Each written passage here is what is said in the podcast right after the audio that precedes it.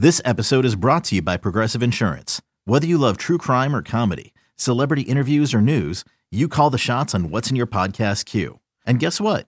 Now you can call them on your auto insurance too with the Name Your Price tool from Progressive.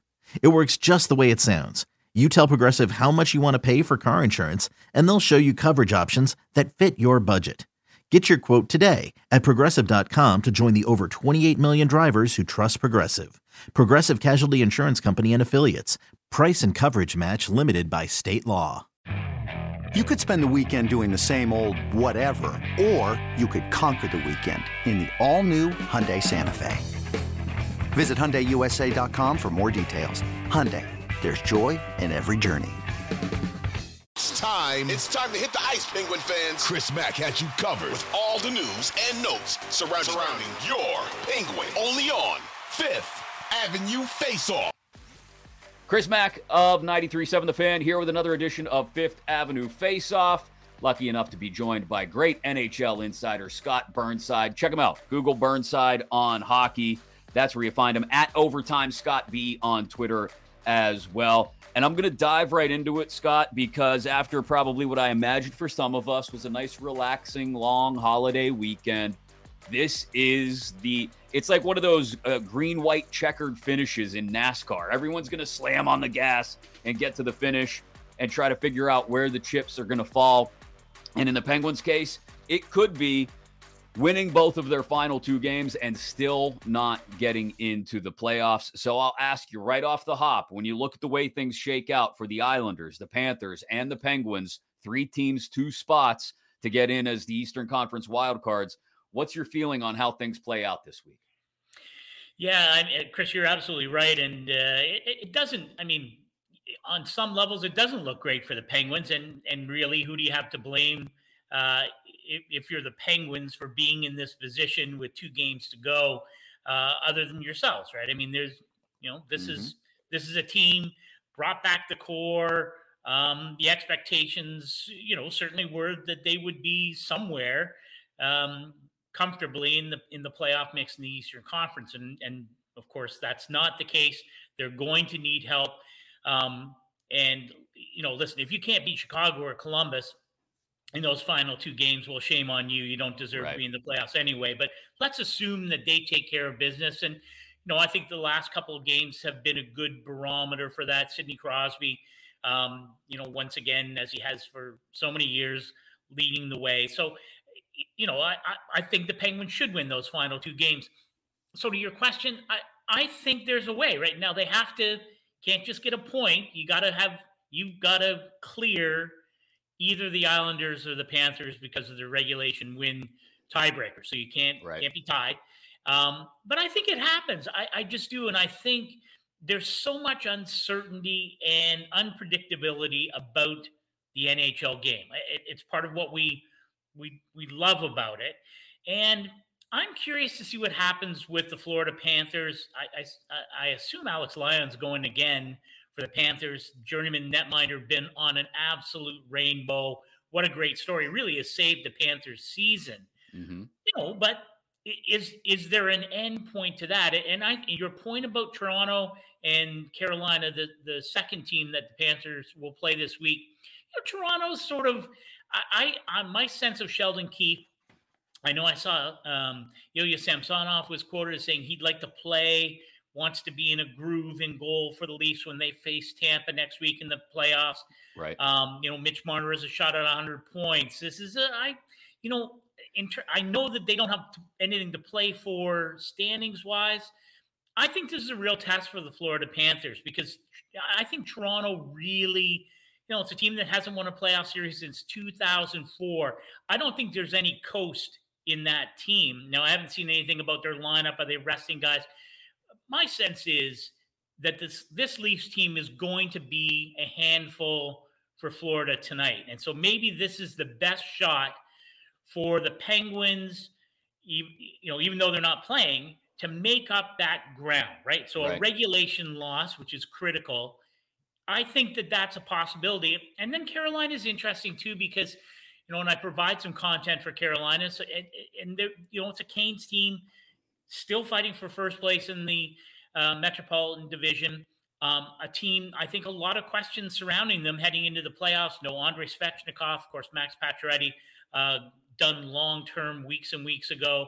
Um, the goaltending a little bit in a state of flux. You know, with Frederik Andersen hasn't played in the playoffs. Uh, in this will be his first start in three years, assuming he gets to start in game one. So I think this is a Carolina team again in game 82 in South Florida. I don't, and just understanding how Rod Brind'Amour and his coaching staff approach things, right. I don't think there's any coast in that Carolina team, too. So I guess what I'm saying is I think there's a chance that Florida loses at least one of these final two games. You have to hope if you're a Penguins fan, it's in regulation. Um, the Islanders are a different story. Um, you know, they're going to, they, Washington is no, no Ovechkin, as you mentioned, and that Caps right. team is just, man, they are they are playing out the string. So, yeah. you know, the Islanders look to me to be a team that has an easier way to stay ahead of Pittsburgh uh, over these final few games. Um, but I think there's, you know, I, I, I just and Florida has shown us incredible wobbles throughout this regular season. So I don't know. That's why you play them, though, right? Who knows? Exactly. You and I'll talk tomorrow. Caps will win tonight, five nothing, and then blow the whole thing up. Yeah, I, I I like your point. You know, I can get behind your points in regards to to both of those teams that Florida is going to play this final week. In that, you know, Carolina could still be fighting for things. You know, it they've got an Ottawa team that's been scrappy down the stretch, uh, and so you know, there's no guarantees on, on that.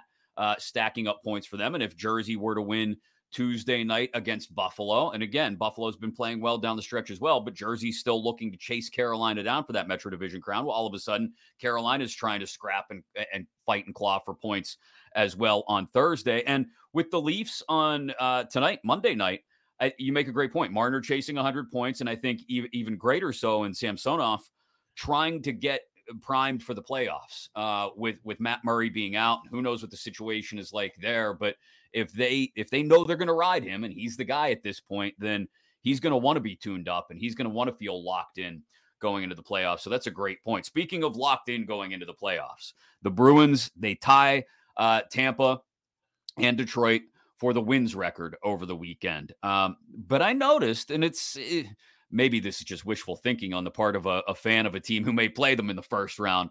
Neither one of those two teams won the cup. Uh, the 17 Lightning went out in the first round, in fact, and the Red Wings didn't even get to the Cup final. They lost in the Western Conference final. So, are the Bruins, in your opinion, uh, more 17 Tampa, 96 Detroit, or are they m- maybe more a team that I haven't heard them compared to as much and who they still may catch for the overall points record? 77 Canadians who lost just two games in the playoffs and just steamrolled everyone. Yeah, I, I think it's a good question. I, I think it's, I think, and again, maybe it's recency bias, but I, I do, I am wondering about Boston and the playoffs and how they, how they respond to when adversity really finally strikes yeah. them, right? I mean, and, and on, uh, listen, Linus Ullmark, he wouldn't be my Vezina guy uh, just because his workload's been a little bit lesser than a Sorokin or a Hellebuyck or, um, but eh, listen, Linus Ullmark has been a revelation. Boston gives up so little; they kill you every way you want to be killed. You know, there's Pastrnak with a hat trick on uh, Easter Sunday to get to 60 goals.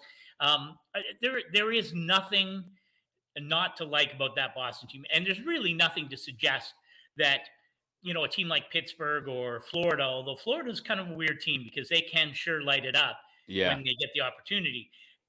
You know, it's hard to imagine that they could follow fall into the trap that Tampa fell into in being swept by Columbus back in 2018. So, um, 18 or 19, 18. And I guess my my thinking is, what happens to the Bruins when they play? And let's let's move them to the second round. They're going to play either yeah. Tampa or Toronto. Uh, two good teams, although Tampa has looked a little bit bored by the whole process the last month or so. But those are two real good teams. That goes without saying. You know, how, how do they respond to that? And I go back to that Tampa team that won 62 games. I remember having a conversation after the fact with head coach Jon Cooper, and he was like, you know, we had nothing to play for for so long. We we had no urgency. You and Mm-hmm. you know, uh, Bruins going for the record. That's not real urgency, right? That it is what it is. It's not anything compared to if you get down to nothing in a playoff series or you face your first elimination game. Those are completely different things. And Tampa had no answer for that. And Columbus dug in and they never quit. So I'm not saying the same thing can happen. You know, Patrice Bergeron, first ballot Hall of Famer, whenever he decides that he's going to quit. Brad Marchand, really, I think, is probably uh, Hall of Fame bound at some point. Um, you know, Pastrnak is having just an incredible season. So, you know, I'm not saying they can't be beat because, as you point out, history tells you that winning the President's Trophy more often than not means you don't win the Stanley Cup. Right. Um, but I am curious to see how the Bruins respond to adversity when it comes, because it will come, and how they respond to having to elevate that urgency when they need to, because they have had very little to play for for literally weeks and weeks. So let's bring it back to the Penguins and let's assume they face the Bruins. Still an outside shot, uh, although it's limited. Outside shot that they could face Carolina or New Jersey in the first round. Um, are Crosby, Malkin, and Letang enough to upset any of those teams without the elite goaltending that we have yet to see the Penguins get this season? Yeah, no, I I think the simple answer is no. Mm. But again, it, it's been so hard to, you know, I think to, um, you know, synthesize what this Penguins team is about or what they're capable of the last two or three years in, in the playoffs because, of course, the injuries last year. You know, to me, they were the better team in that series against the New York Rangers, even with a third string goaltender going to overtime in game seven, right? I mean, I, I if, if, I know it, it's a mug's game to say they're the better team though than the New York Rangers through seven games, and if they get the goaltending, they win that series. And I think the same was true two years ago against the Islanders, right? Tristan Jarry wasn't good enough, and Tristan Jarry needs to he needs to be real good the next couple of nights if he's going to play both those games. And I assume he's going to be the guy in Game Yeah. One um, if they do get in. And he's just he. I mean, we have seen at various points of time that he is an elite NHL netminder. I mean, went to an All Star game. It, it just has been so inconsistent, and never knowing when that moment is going to be at hand. It, it, you can't win that way. It's it's it's you know it's the it's the ultimate truism in hockey. If you don't have the ultimate confidence in your goaltender at the drop of the puck every single night, it's very very difficult to win. You know, Colorado was a bit of an you know an aberration last year. Didn't Yeah. really matter who was in net for them. Darcy Kuemper was okay, got hurt, was okay. Pavel Francouz, I, it, it didn't really matter to them, but you can't count on that. And certainly, if you're going to upset, or if you're even just going to go toe to toe with a juggernaut like the Boston Bruins, you are absolutely going to have to have a netminder who steals a game or two games. I think of that first game against the Rangers a year ago, Casey DeSmith, Yeah. Eh, you know, who was unbelievable, then gets hurt, and you know, like that's an unbelievable game. And the and the Penguins, you know, they they found a way to win that game, and they're going to need either Tristan Jarry or Casey DeSmith to find that kind of level of play in order to steal two, maybe three games if you're going to stay close. And ultimately, if you are going to knock off the Boston Bruins. But I will say this only listen, never count out that core. Um, and I know it's been a long playoff dry spell. Uh, if there's not urgency within that core, if they make it to the playoffs, if there's not urgency from that group now, I mean, when will it arrive? Right? It's Right. been a long time for success for players who are used to, for a long time in their career, having success on a regular basis. So I, I hope it happens. I think it's great drama. I think it would be great theater. Um, and certainly, I know you know the ownership must be like, this is why we brought them back, right? Didn't didn't bring them back to wonder about our draft position here, what's gonna, you know, what's gonna happen the second week of April. They're counting on playoff games. So Yeah. When you need mealtime inspiration, it's worth shopping Kroger, where you'll find over 30,000 mouthwatering choices that excite your inner foodie. And no matter what tasty choice you make, you'll enjoy our everyday low prices, plus extra ways to save, like digital coupons worth over $600 each week. You can also save up to $1 off per gallon at the pump with fuel points. More savings and more inspiring flavors make shopping Kroger worth it every time. Kroger, fresh for everyone. Fuel restrictions apply. The stated the stated goal is fairly straightforward if those three are at the core of things. You're absolutely right. So what is the what does the offseason look like? And this is not just it, it is a penguin centric question because we've talked about Jarry and DeSmith, but uh, can can any team fix their goaltending issues? Can the Penguins fix their goaltending issues if they believe they exist this offseason? Because I see a lot of second tier guys, and I don't see anybody who necessarily jumps out especially free agency wise, um, as a possible replacement for Tristan Jarry. Yeah, you know, it's interesting. I think there's this idea. I mean, in you know, in a perfect world, do you, you know, you draft and develop your goaltending. That's that's what happens. It comes from within. All those kinds of things. But it really, you know, it doesn't happen all that often, right? I mean, yes, Sorokin uh, with the Islanders, Vasilevskiy, obviously. Um, with Tampa, Shesterkin in New, in New York, but you know there there are lots of there are lots of Stanley Cup teams that that that bring in their goaltending, right? I mean, just it's it, it, you can do it both ways. You just have to make the right decision. And so, do, where do you find the goaltending? If, if you're going to the marketplace to find it, now that's right. You know, that's the real question, right? I mean, you know, Freddie Andersen is going to be UFA you know, he hasn't played in the playoffs in a couple of years. So, eh, what does he show for Carolina? Did, you know, what happens there? There aren't, there isn't an obvious answer, and you're absolutely right, Chris. But, but the maybe it's not the obvious answer. I think of a, you know, a kid like Filip Gustavsson in Minnesota, whose numbers are among the top in the NHL since the midpoint of the season, since January, whatever the, timeline is his numbers are among the best in the NHL. And basically, he comes back in a deal for Max Talbot with Ottawa. And I've talked to a couple of uh, goaltending experts. They're like, did not see that coming. So, you know, can you, what's your scouting department like? What's your pro staff say? There is this guy, you know, Ville Husso, you know, has been really good in Detroit. Different right. example because they're not a playoff team. But can you find that player that comes into that position and doesn't just get you the playoffs in the spring of 24, but maybe becomes a player around whom you can build your playoff team for two or three or four or five years.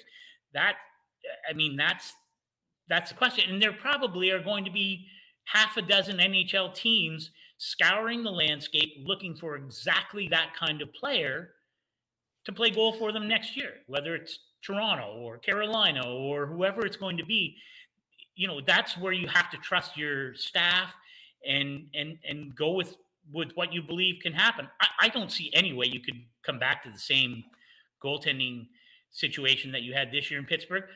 But who knows? What happens if they knock off Boston in the first round? You and I are having a completely different yeah. conversation about what the offseason looks like All bets for this are off. team vis-a-vis the goaltend. Yeah, absolutely. Do you get a sense um, that and – I, I, find it hard to read from the, the back channels available to me, but do you get a sense that John Gibson is maybe any less interested in sticking around in Anaheim for the rebuild there? Um, because he is now a guy who's and he's been in his prime years, but um, you know, a guy who I, I, I don't know. It's it's hard to get a sense uh, from talking to people whether he has the appetite for sticking around in Anaheim while that uh, process plays out. Yeah, it's a good question. I'm just looking up John Gibson's contract status as we see here. Now, he does have, according to my trusty uh, CapFriendly, has a modified no trade clause. He has a 10 team no trade list. Have to believe, given his connection to uh, the Pittsburgh area, that he would love to be a Penguin, but I, I, I don't know right. that for sure. Under contract through 26 27 at $6.4 million. It's not a bad number. I, I think, though, you have to wonder you know, has he been beaten down? Basically, mm-hmm. has he been broken by playing for one of the worst teams in the NHL over the last two or three years? Yeah. And I don't know the answer to that. Certainly, you know, there was a period of time when people considered him one of the top young goaltenders in the game.